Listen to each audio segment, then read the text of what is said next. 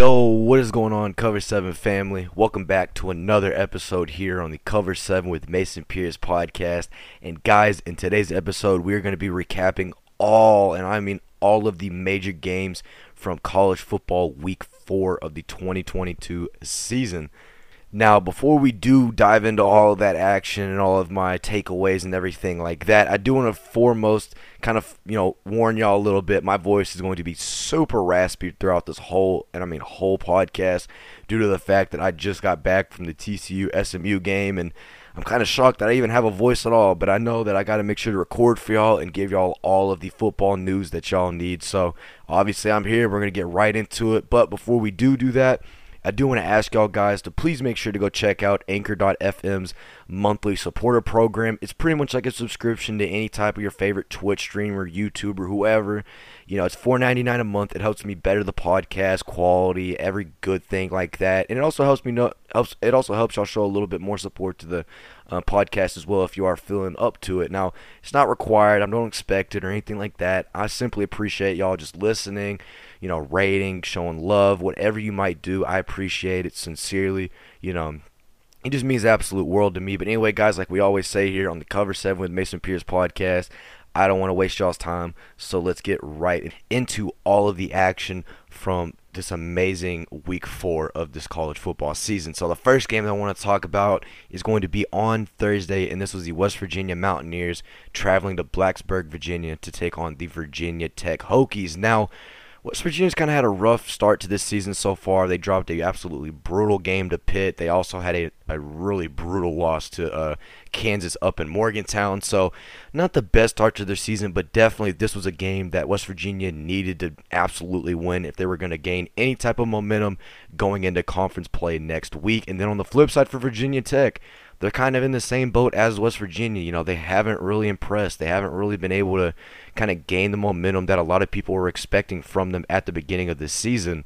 But anyway, let's talk more about this game. So at the start of the game, it did. I mean, it was really slow as West Virginia would only put up the would put up three points, which were the only points in the first quarter. But in the second half, both sides would get a touchdown. So going into the half, West Virginia would lead Virginia Tech 13 to seven.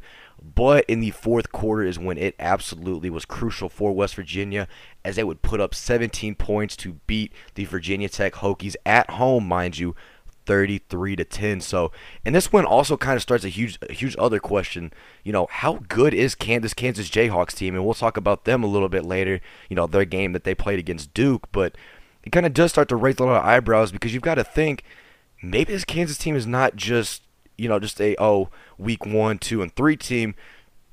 Mm, excuse me, guys. This Kansas team actually might be a legit threat in the Big 12 for all of the contenders like Oklahoma and Baylor. So, but anyways, in this game, uh, JT Jan- JT Daniels, the starting quarterback for West Virginia, he went 20 for 30, 203 yards passing with one touchdown and an 85 QB rating. And then Grant Wells, the uh, former Marshall uh, quarterback, he went 16 for 35 193 yards passing, one touchdown, and one crucial, and I mean crucial pick six, as he would end up with a 35 QBR. So, yeah, definitely not the best game of Grant Wells' career, but overall, that West Virginia offense was just absolutely unstoppable as they would go on to beat the uh, Virginia Tech Hokies 33 to 10 up in Blacksburg.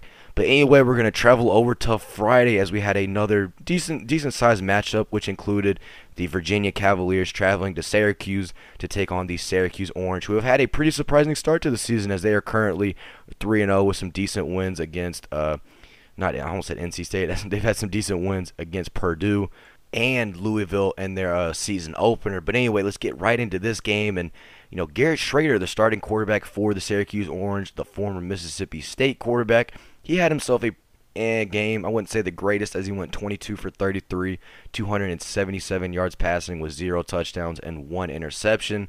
Wasn't his best game overall, but then on the flip side for Virginia, the quarterback play was not that much better either as Brennan Armstrong, who going into this season had a lot of hype, especially regarding the NFL draft, and I think he's kind of just fallen off the face of the earth in, in, uh, in the case of just being – a high draft prospect or even a press prospect at all.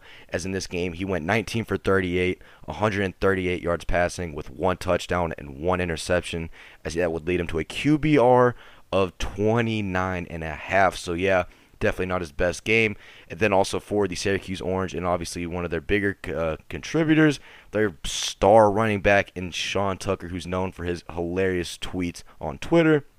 He didn't have his best game overall, but did have a very solid game as he had 21 carries for 60 yards.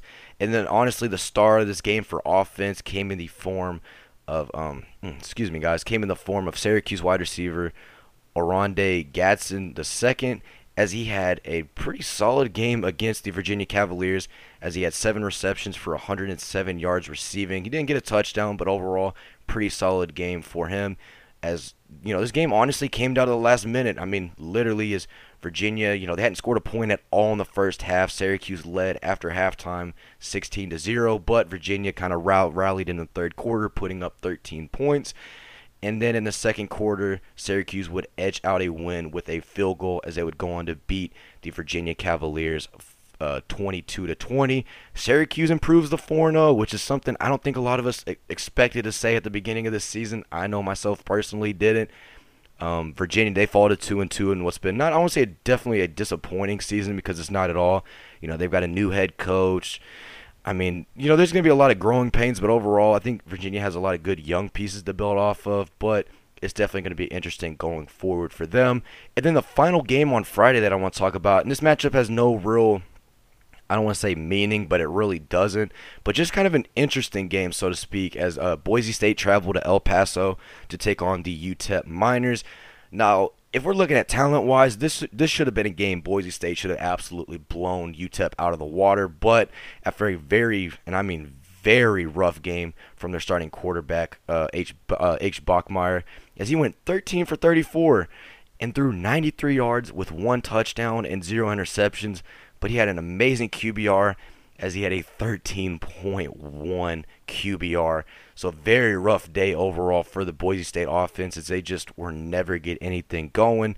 Their lone touchdown came in the third quarter, and that would be the final points they would score as UTEP would go on to beat the Boise State Broncos 27 to 10. So yeah, definitely a disappointing season so far for the Broncos up in Idaho.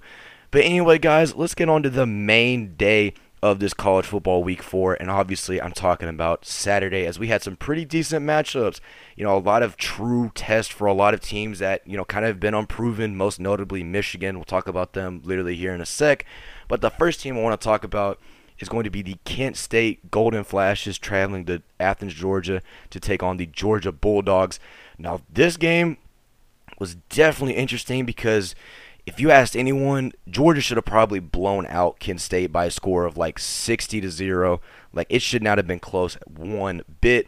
But after a pretty and day from Stetson Bennett, after a pretty much remarkable start to the season, as he only went 27 for 36, 272 yards passing with zero touchdowns and one interception. It's kind of funny to say that's not a great day for him, but if you've watched any Georgia games so far this year, you know he's been absolutely a baller. But Brock Bowers, the super talented tight end slash Swiss Army knife for this Georgia offense, who's making a legitimate case to be in contention for the best player in all the country.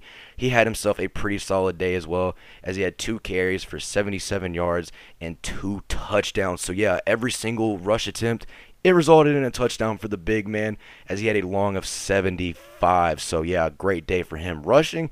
And then receiving, Brock Bowers also had a very solid day as well as he had five receptions for 60 yards uh, receiving. So pretty good day for him. And you know Georgia would end up, you know, they would obviously not let Kent State get in this game, as despite them being at halftime, the score was 26 to 13, which, if you're a Georgia fan, is kind of disappointing that the most points you've given up this season literally came to Kent State, who is now one and three on the year.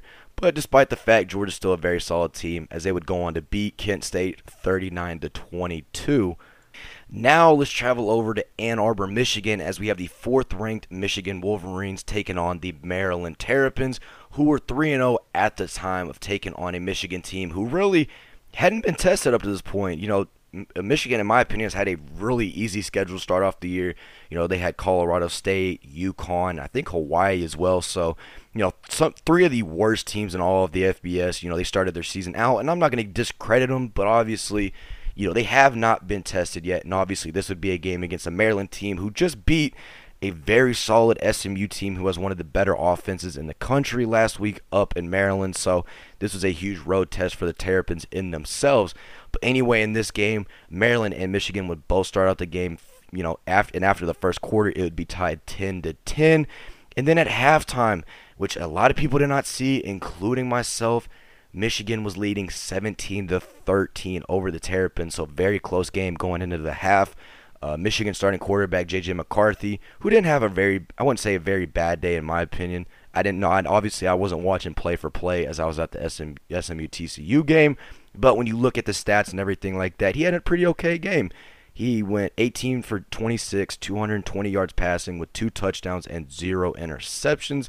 And then Taulia Tagovailoa, the younger brother of current Miami Dolphins uh, quarterback uh, Tua Tagovailoa, he had I definitely would not say a great, great game, but he did have a pretty decent game as he went 20 for 30, 207 yards passing with one touchdown and two interceptions, which has kind of always been, I guess you could say, attack on Taulia is just due to the fact that sometimes he does get a little bit wonky with his passes, which will lead obviously to picks, which we saw heavily last year. And hopefully, I mean, I hope it doesn't continue for him, but those two picks would prove to be pretty costly as Michigan would go on to beat Maryland 34 to 27. Now Blake Corum, he had a absolute. And I mean, we'll we're gonna keep moving on, but I just need to shout out Blake Corum. He had a huge day against the Terrapins, as he had 30 carries for 243 yards rushing and two touchdowns. Yeah, absolute monster of a day for a running back. And I know Maryland is not what you would call a great defensive team by any means, but that's just absolutely ridiculous to put up 243 rushing yards in a game. And then to add on top of that, you also had two touchdowns. So great game for Michigan. And obviously they got to win, but it's going to be interesting to see when they go up against teams like Penn State and Ohio State later on in the year.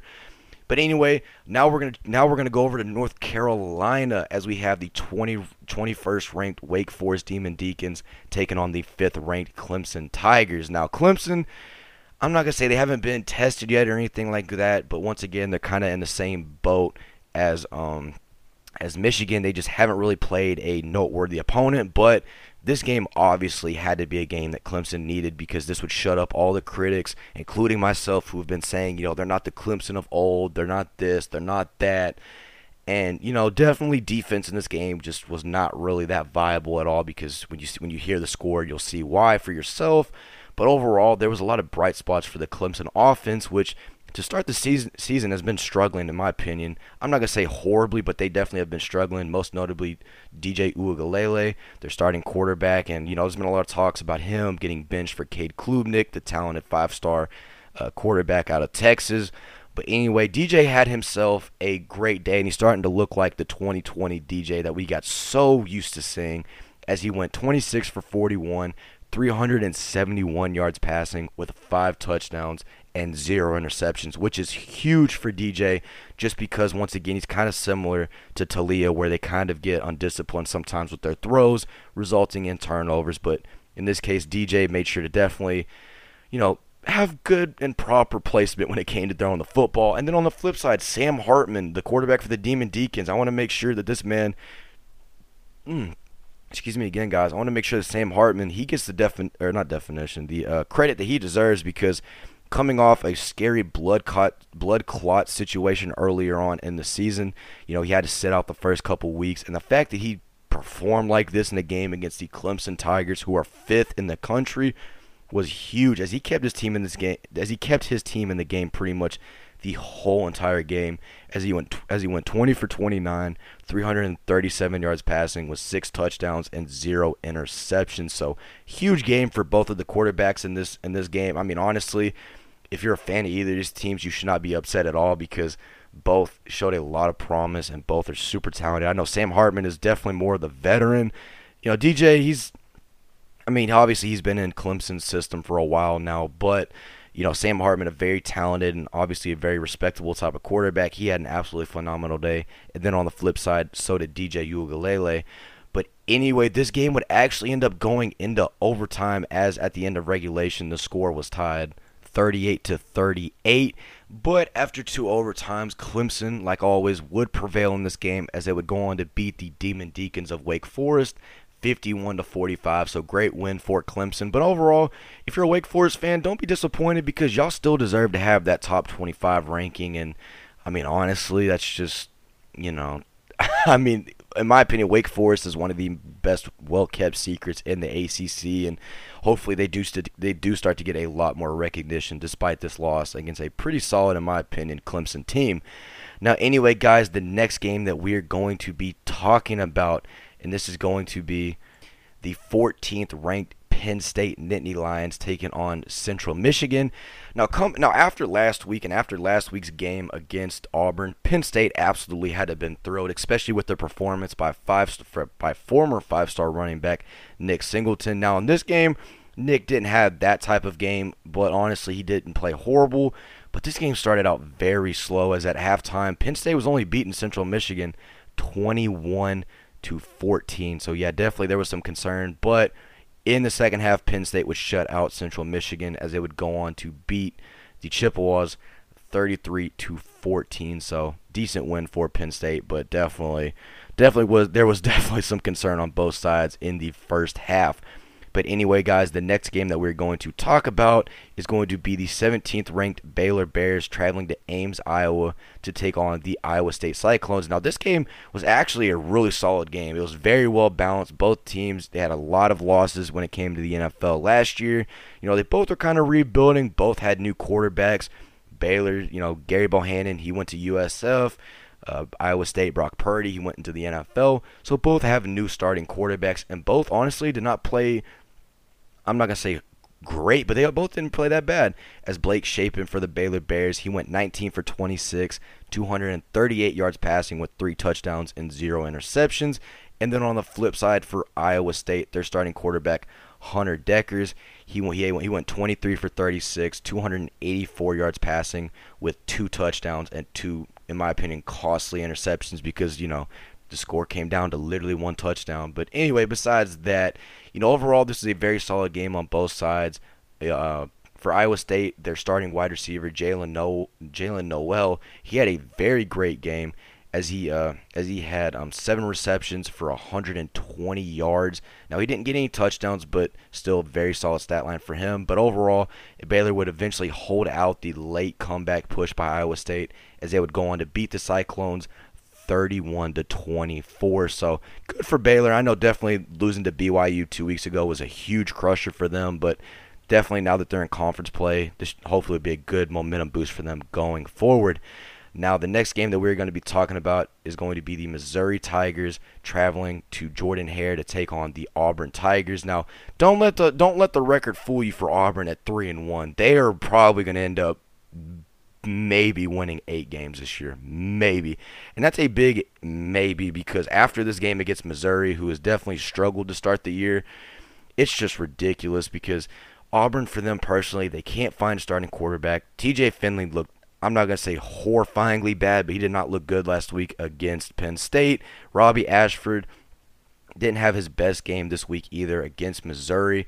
But anyway, let's talk about the game a little bit. As this game would ultimately end up coming down to the last, literally last play in overtime, as all Mizzou had to do, and I mean all Mizzou had to do, was just simply make a field goal and they would win. And they completely botched it, and then they would go into overtime, and Auburn would end up beating the Missouri Tigers 17 to 14 in what was literally going to be a very costly game for their head coach um, because it was reported that if they had lost this game, he would have been fired. So yeah, it. Oh, Auburn fans, I really feel for y'all because you know, despite a three and one start, you know most people will be happy with that. If you're an Auburn Tiger fan, you're really not because there's been a lot of early season struggles to start the year. So, but anyway, Auburn does survive and they get the win against Missouri. But anyway, guys, we got to keep it going. We got to keep talking about all the games and all the action and everything like that. So the next game that we're going to talk about is going to be the TCU Horned Frogs traveling to Dallas for the first time in what feels like forever to take on the SMU Mustangs. Now to start this game off immediately, TCU dominated pretty much from the get-go as it was 14 to 0 after the first quarter Now, in the second quarter, it was definitely a definitely a whole different ball game. As despite TCU being up 28 to seven, SMU would score a last minute touchdown before the end of the half, which would have them going into the halftime 28 to 14. But in the second half, that's definitely where SMU shined, as they would score the only points in the third quarter. And then, despite a late comeback push by the Mustangs, the Mustangs' offense would just unfortunately they would end up failing as TCU would beat SMU 42 to 34. Now, and you know this might be a little bit of bias, but I want to shout out my quarterback Max Duggan as he had a absolutely tremendous day as he went 22 for 29, 278 yards passing with three touchdowns and zero interceptions. And then also Kendre Miller, one of the best running backs in all of college football. He had himself a day as well as he had 17 carries for 142 yards rushing with one touchdown. Now I do want to also shout out um, on the SMU side, Tre Siggers, their starting running back, he had a very good day as well as he had 19 carries for 60 yards rushing and three touchdowns, which was pretty much most of their offense. But also SMU had you know, shockingly, not their he wasn't their best receiver, but he was one of their top receivers as he had himself a game as well, as he had eight receptions for 163 receiving yards and one touchdown. But despite the late effort by the Mustangs, they would ultimately lose to the TCU Horned Frogs 42 to 34 as the Iron Skillet now will return back to Fort Worth after three years. So anyway, yeah, I'm excited as a TCU fan, but I don't want to keep you know drowning on the fact that yeah, we, we did whoop SMU despite the score not really showing it. We we definitely did get you know get the best of them. But now anyway, I want to talk about the best game of the weekend, and this was the Blue, the Duke Blue Devils traveling to Lawrence, Kansas to take on the Kansas Jayhawks. You're probably wondering what in basketball no, no, no. In football, because both of these teams were 3 and 0 going into this game, which was just unheard of because both normally are probably 0 3 to this point. But, you know, Kansas just continues to amaze me, and so does Jaden Daniels, their starting quarterback, as he went 19 for 23, 324 yards passing with four touchdowns and zero interceptions. And he also rushing had 11 carries for almost 100 yards rushing and one touchdown as he would lead the Kansas Jayhawks to a 35 to 27 victory over the Duke Blue Devils. Duke will fall to 3 and 1 and Kansas will improve to 4 and 0 in what feels like the first time in dang near a thousand years. I'm you know, obviously being sarcastic, but that's pretty much what it's felt like. So, but but anyway, guys, we're gonna continue talking about this afternoon slate of games because we do have a few more. I'm just gonna give y'all the score because these games aren't really noteworthy or anything that like deserve to be like talked, talked, talked about. But we had the UCLA Bruins, who now improved to 4 and 0 as they beat the 0 4 now Colorado Buffaloes 45 to 17. I mean, I really feel for Colorado because all those transfers that left, and you know, just coaching, coaching and everything like that. It is really hard to see them in this shape, but UCLA does get a much-needed win as they beat the Colorado Buffaloes to open Pac-12 play, 45 to 17. And then we also did have Minnesota taking on Michigan State. Now, Minnesota, it's time to rank the Golden Gophers. The Golden Gophers, they deserve to be ranked after a very huge, I mean, very huge win against Michigan State up in, uh, almost said East Lansing. Yeah, it is East Lansing. My bad. As they would go on to beat the Michigan State Spartans, who have kind of just fallen off pretty much the cliff of the earth at this point as they beat as they beat uh, Sparty 34 to 7 in a very dominant game by the Golden Gophers. So if anybody out there that does any type of polls or anything, make sure you have the Golden Gophers ranked in your next top 25. Now also Appalachian State they fell. They absolutely choked a lead as you know they scored 28 points in the second quarter against James Madison, who is just in the now in their first year at the FBS level. But James Madison with a late comeback push in the fourth quarter, they would end up beating the Appalachian State Mountaineers 32 to 28. So yeah, it's pretty much confirmed at this point. James Madison is better than Texas A&M, and all of you Aggie fans, y'all heard me right. James Madison is 110 times better than you because they beat Appalachian State. But anyway, guys, let's train. Let's kind of talk a little bit more about the uh, the late afternoon slash early evening slated games, and there was actually a very solid amount of these games that were going on. But I first want to talk about the 22nd ranked Texas Longhorns traveling out to Lubbock to take on the Texas Tech Red Raiders. And boy, was this a game that lived up to all of the hype as this game would go into overtime. And, you know, I just want to talk a little bit about the game and some of the stats because some of the players in this game absolutely went off.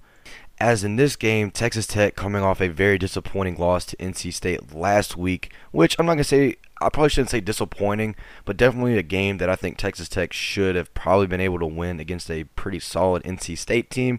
You know, they had another opportunity now to play another ranked team in UT. And then on UT side, they almost got upset by UTSA last week, despite a strong second half. They didn't play that well in the first.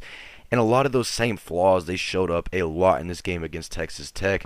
Now, in this game, Texas Tech statistically was off the charts. Their starting quarterback Donovan Smith, he finally started to get things under underway as he had a lot of turnover and pick interceptions to begin the year, but in this game he went 38 for 56, 331 yards passing with two touchdowns and zero interceptions. Hudson Card actually didn't even have that bad of a game either as he went 20 for 30, 277 yards passing with two touchdowns and one interception. Now Bijan Robinson, he can, he continued to do Bijan Robinson things as he had 16 carries for 101 yards rushing with two touchdowns. But the huge, and I mean the huge thing that definitely helped Texas Tech at the end of this game was the fact that Texas was not able to get Xavier Worthy open and getting him any type of receptions as he only as he only had 3 receptions on the day for 50 yards and then one touchdown with his longest being 39 yards. So in reality, he really only had that one catch and he was pretty much out for the rest of the game. And I'm not saying out for injury, but just was not a factor in the rest of this game as Texas would ultimately force overtime with a last second field goal. Now ultimately the Red Raiders would be able to actually get the last laugh as they would kick the game winning field goal in overtime to beat the 22nd ranked Texas Longhorns by a score of 37 to 34. So watch out for the Red Raiders and it pains me to say but definitely watch out for this team as offensively they are very sneakily good and I think their defense you know, still is not the greatest, but they definitely made a lot of improvements under uh, Joey McGuire. And shout out to Joey McGuire because absolutely amazing person and coach. And definitely somebody that you should listen to if you're ever wanting to kind of get some tips on coaching and stuff like that. But but anyway, great game played by Texas Tech as they take down the Longhorns 37 to 34 out in Lubbock. Now Texas after this game should definitely be unranked, and I'm not saying the game against Bama was not impressive or anything like that.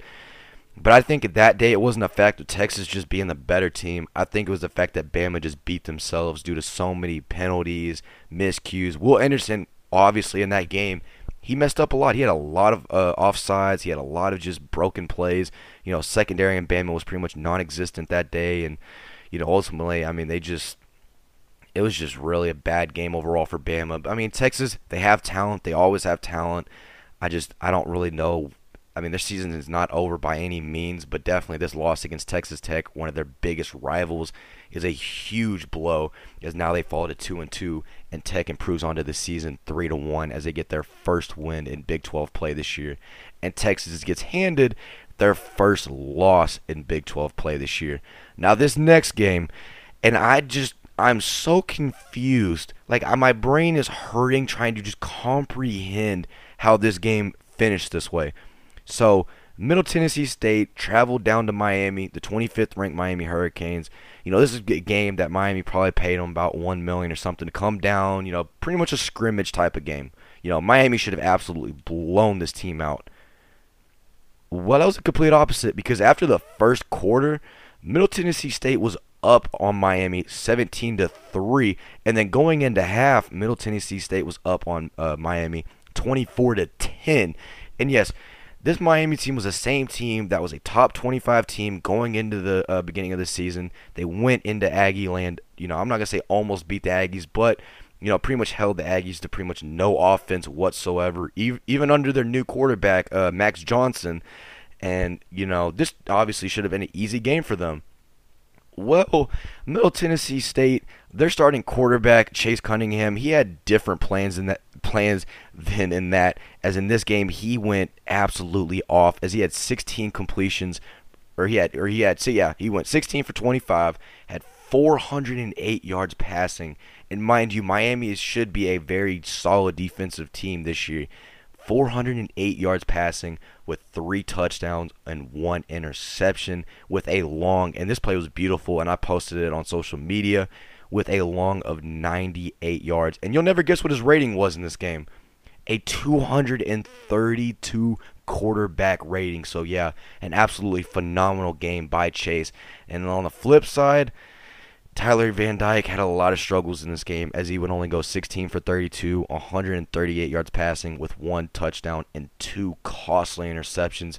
Now he would later, I don't, I don't, I unfortunately I didn't really watch the game, but I think he either got injured or benched as the former five-star quarterback Jake Garcia would come into the game, and he did okay. He went 10 for 19, 169 yards passing, but that just would not simply be enough for this strong Middle Tennessee State team as they would go on to beat the 25th ranked Miami Hurricanes down in Miami 45 to 31.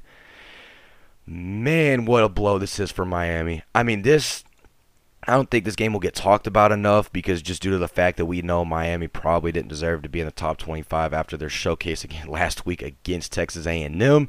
But the fact that they just got blown out by by uh, Middle Tennessee State because going into the third quarter, Middle Tennessee State was up 31 to 17.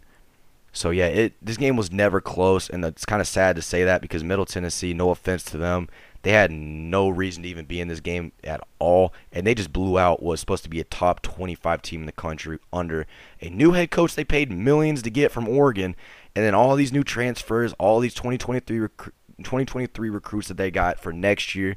You know, it's just oh man, this is just such a huge blow for Miami. But you know, shout out to Middle Tennessee because they just wanted the game more as they would go on to beat the Miami Hurricanes 45 to 31 in what was a absolutely phenomenal game by them. Now let's travel over to the pretty much what was the game, quote unquote, of the weekend for you know ESPN. They did their college game day here, and this was the 20th ranked Florida Gators traveling to Knoxville, Tennessee, to take on the 11th ranked Tennessee Volunteers. Now, going into this game, this was kind of a huge test for both of these teams because Florida, after a very impressive Week 1 win against Utah, has kind of struggled since. They almost lost to USF last week. You know, they would uh, end up winning. And then on the flip side, Tennessee, you know, after coming off some impressive wins, most notably against Pitt a few weeks back, you know, they had a lot to prove in this game because now they're finally, you know, in SEC play. They're going to be playing against some good competition. So Florida obviously was an early test. And man, did definitely Hendon Hooker absolutely show out in this game, the starting quarterback for Tennessee, as he went 22 for 30 or 22 for 28, 349 yards passing with two touchdowns on the day and no interceptions. So phenomenal game by Hendon Hooker, and his legs also got the job done for the Volunteers as he as he had 13 carries for 112 yards rushing and one touchdown. And I don't think Hendon Hooker gets talked enough about because you know, despite his time at Virginia Tech, once he got into Josh Heupel's offense, I mean, he's just been phenomenal. Like he absolutely has been one of the best quarterbacks in all of college football, and you know, I definitely don't think he's getting enough uh, recognition as he should. And then the quarterback on the flip side for Florida, Anthony Richardson, who was getting a ton of Heisman hype after Week One against Utah for the Gators. He's definitely kind of started to get a lot more back to earth, and in this game he definitely started to get a lot more of a realization too. Not a bad game by any means. You know, he went 24 for 44, 453 yards passing with two touchdowns and one interception. He also got it done in the run game as well, similar to Hendon Hooker, as he had 17 carries for 62 yards rushing and two touchdowns. But ultimately, Tennessee would hold off a late, another late comeback by the Florida Gators, and they would beat them by a score of 38 to 33 in favor of the Volunteers. So the Vols are 4 0.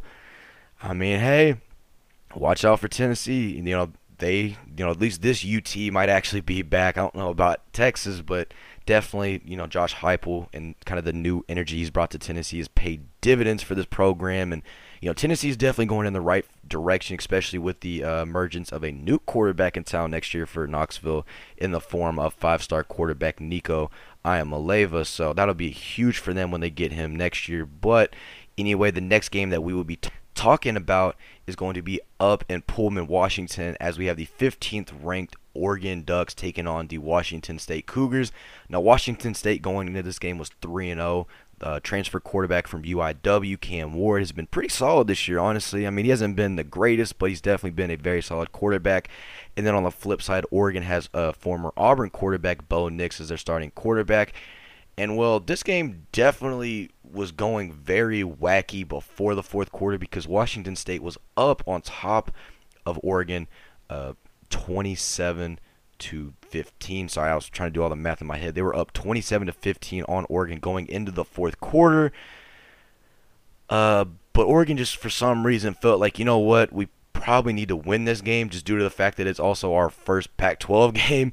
So Oregon would put up 22 points in the fourth quarter as it would hold off Washington State and would make and it would actually be able to make the late comeback against the Washington State Cougars 37 to 34. So great game or great late game for Bo Nix. Now he started the game off very rough, but ultimately he would have 33 or he would go 33 for 44, 428 yards passing with three touchdowns and one interception. Now Cam Ward on the flip side, he also had a pretty solid day too as he went 35 for 43 with 305 yards passing with two touchdowns and one interception. So pretty solid day by both of the quarterbacks. Obviously, Bo Nix struggled. Definitely, he definitely struggled at the beginning of the game, but he figured it out and would lead Oregon to this comeback win. But also, I need to make sure to shout out Troy Franklin, a wide receiver for Oregon, as he also had a very huge day in this game, as he would have five receptions for 137 yards passing, or rece- what am I talking about passing? A wide receiver passing. Sorry, guys. He had 137 yards receiving for one touchdown. He also had a long of 50. So, besides that, you know, overall it was a and game, not really anything noteworthy. But Oregon would fend off the Washington State Cougars with a late comeback of their own and will go on to beat them 37 to 34. I definitely think Oregon will drop a little bit in rankings. I don't think they'll drop a lot, but they definitely will probably drop to like 17 or 18 especially just depending on how you know the rest of the game schedules. You know, it's just one of those things where it's kind of weird because in my opinion, Oregon probably will stay at 15, but they probably should drop at least to like 16, 17, 18 maybe. But you know, what do I know? I'm not an expert, but but, but anyway, guys, that was it for the uh, late afternoon, early evening slate of games. So now let's talk about the evening slate of games. And boy, did we have a few pretty good ones. We had Texas A&M taking on Arkansas at AT&T Stadium. We had Wisconsin taking on Ohio State at the Shoe. But the first game that I do want to talk about is going to be the 10th ranked Arkansas Razorbacks taking on the 23rd ranked Texas A&M Aggies down in Jerry's World, aka AT&T Stadium. Now, in the first quarter of this ball game, it looked like Arkansas was going to absolutely just run away with this game as they led Texas A&M at the end of the first quarter, 14 to 0. KJ Jefferson was doing KJ Jefferson things for the Razorbacks, and it just looked like all was going to go well until the second quarter hit and A&M just somehow remembered, "Oh shoot, we have a game today." And Max Johnson would lead the Aggies down the field for I think it was a 98-yard uh, drive and I mean they were absolutely going off. And then the weirdest, and I mean one of the weirdest and most bizarre goal line runs I've ever seen. So KJ Jefferson, the starting quarterback for Arkansas, he tries to leap over into the end zone. Ball gets knocked out of his hands. Is recovered by an A&M defender, and then while the A&M defender's running down the field and he's about to get tackled, he tosses it to another A&M defender and then he runs it all the way back for a touchdown. And one of the most bizarre and one of the most heads up plays you will ever see in college football. Definitely should check it out. I posted it to uh, both of the social medias for the Cover 7 with Mason Pierce podcast. But anyway, after that point, A&M just continued to keep De'Von Achane in the game as he would go for 19 carries, 159 yards rushing with one touchdown he was just running all over this Arkansas Razorback defense as he would lead the Aggies offense to eventually take over in this game as they would go on to beat Arkansas 23 to 21. Now Arkansas had a prime opportunity to win this game as with only about a minute and a half left in the game or I think it was a little bit less than that, they were in prime position to kick a game-winning field goal, but ultimately it would doink off the upright and would give A&M the win. Now the best part about this game wasn't even just any of the players or anything like that. It was seeing the picture of Jerry Jones, who, in case you don't know, he's the owner of the Dallas Cowboys and he also is an alumni of Arkansas. Have to have to hand hand over the Southwest Showdown Trophy over to A&M. And when I tell y'all that is one of the most forced smiles I think I've ever seen.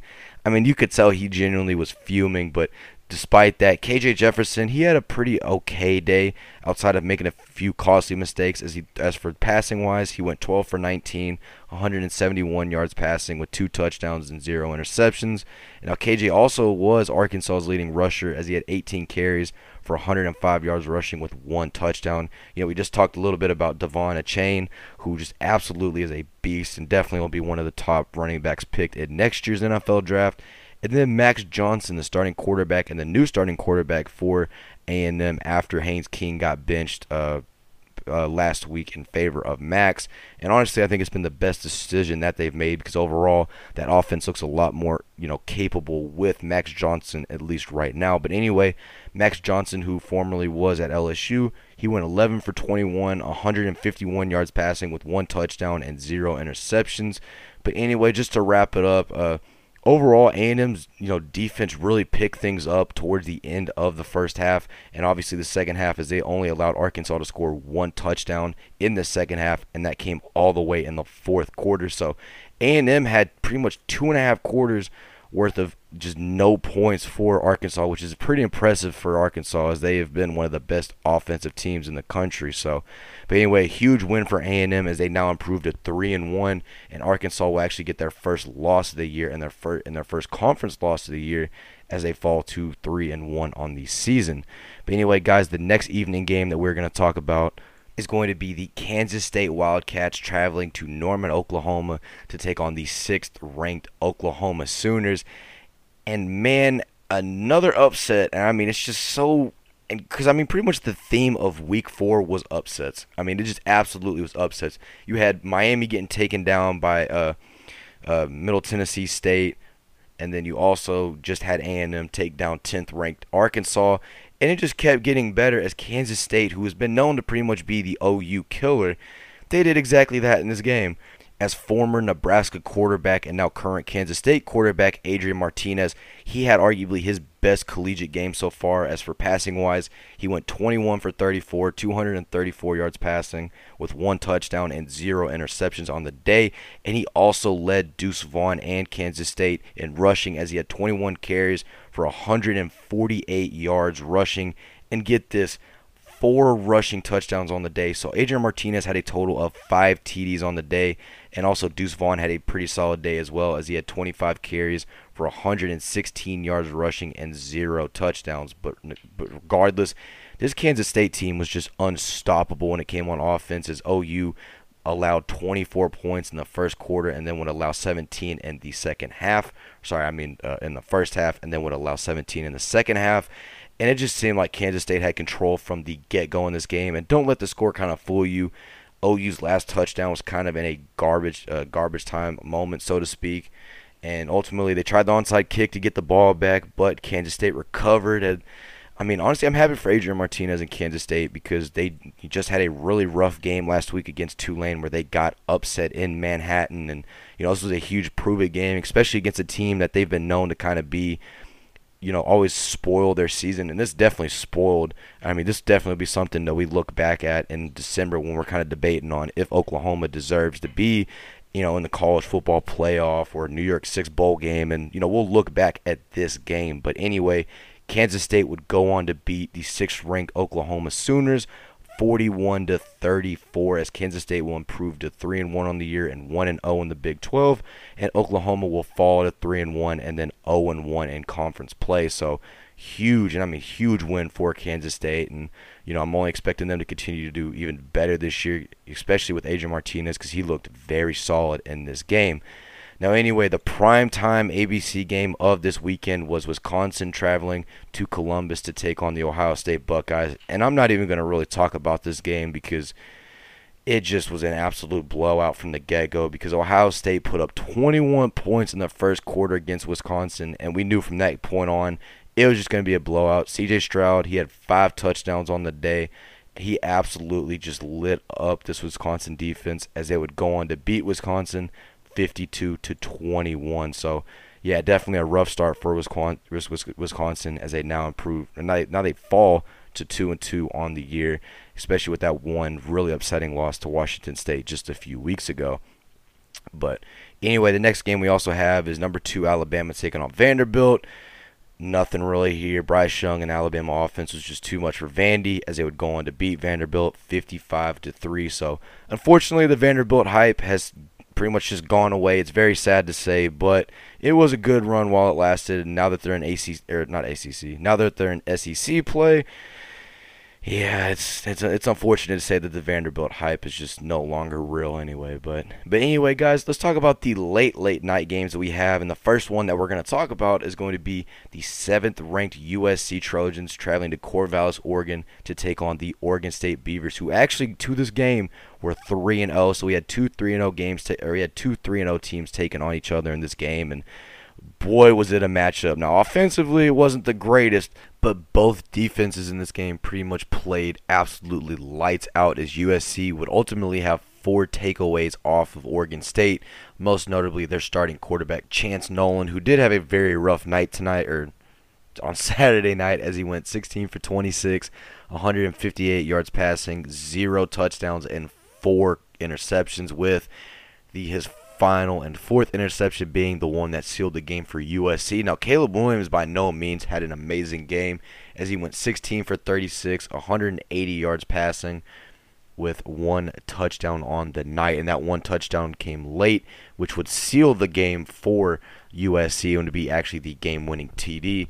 Now, for USC, running back Travis Dye or the former Oregon running back. He had an amazing game as he had 19 carries for 133 yards rushing with one touchdown and pretty much was most of their offense in tonight's game.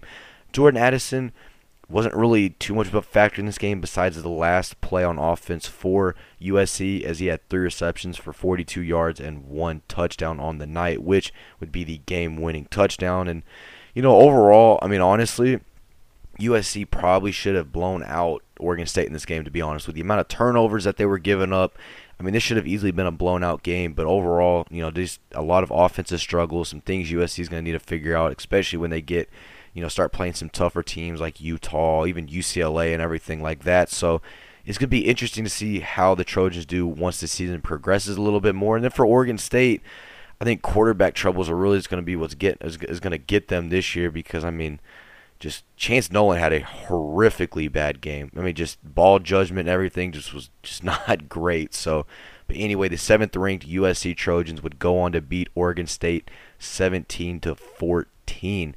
Now, we're not going to really talk too much about the final games of Saturday because they were all were pretty much blowouts. But the first one I do want to talk about is 13th uh, Utah traveling to Arizona State to take on the Arizona State Sun Devils. Now, Utah didn't even struggle in this game as, at all as they absolutely blew out Arizona State and got the win in what was the first game for Arizona State without Herm Edwards. Now the next game is Stanford traveling to uh, Seattle to take on the 18th ranked Washington Huskies. Washington took care, I mean, definitely took care of Stanford in this game as Michael Penix had an absolutely amazing game once again and would lead the Huskies to a win over the Stanford Cardinal. But anyway, guys, that does it for uh, the 2022 college football week four recap. It was an absolutely amazing, and I mean just an amazing weekend of college football. I loved all the upsets, all the close, nail biting games. I mean, it was just a great atmosphere and just a great time to definitely watch some college football, and I hope y'all enjoyed it as well. Now, anyway, guys, make sure to also show go make sure to go show y'all support to the channel by just simply liking, following, sharing, whatever you do. It is greatly appreciated, and I thank y'all again seriously for listening to today's episode. And you know, make sure to also check out the NFL Week Three re- or yeah NFL Week Three recap, which will be coming out on uh, on Tuesday. So, but anyway, guys, thank y'all again for listening to this uh, college football week four recap, and I will see y'all back here on Tuesday for an NFL week three recap. Peace, y'all.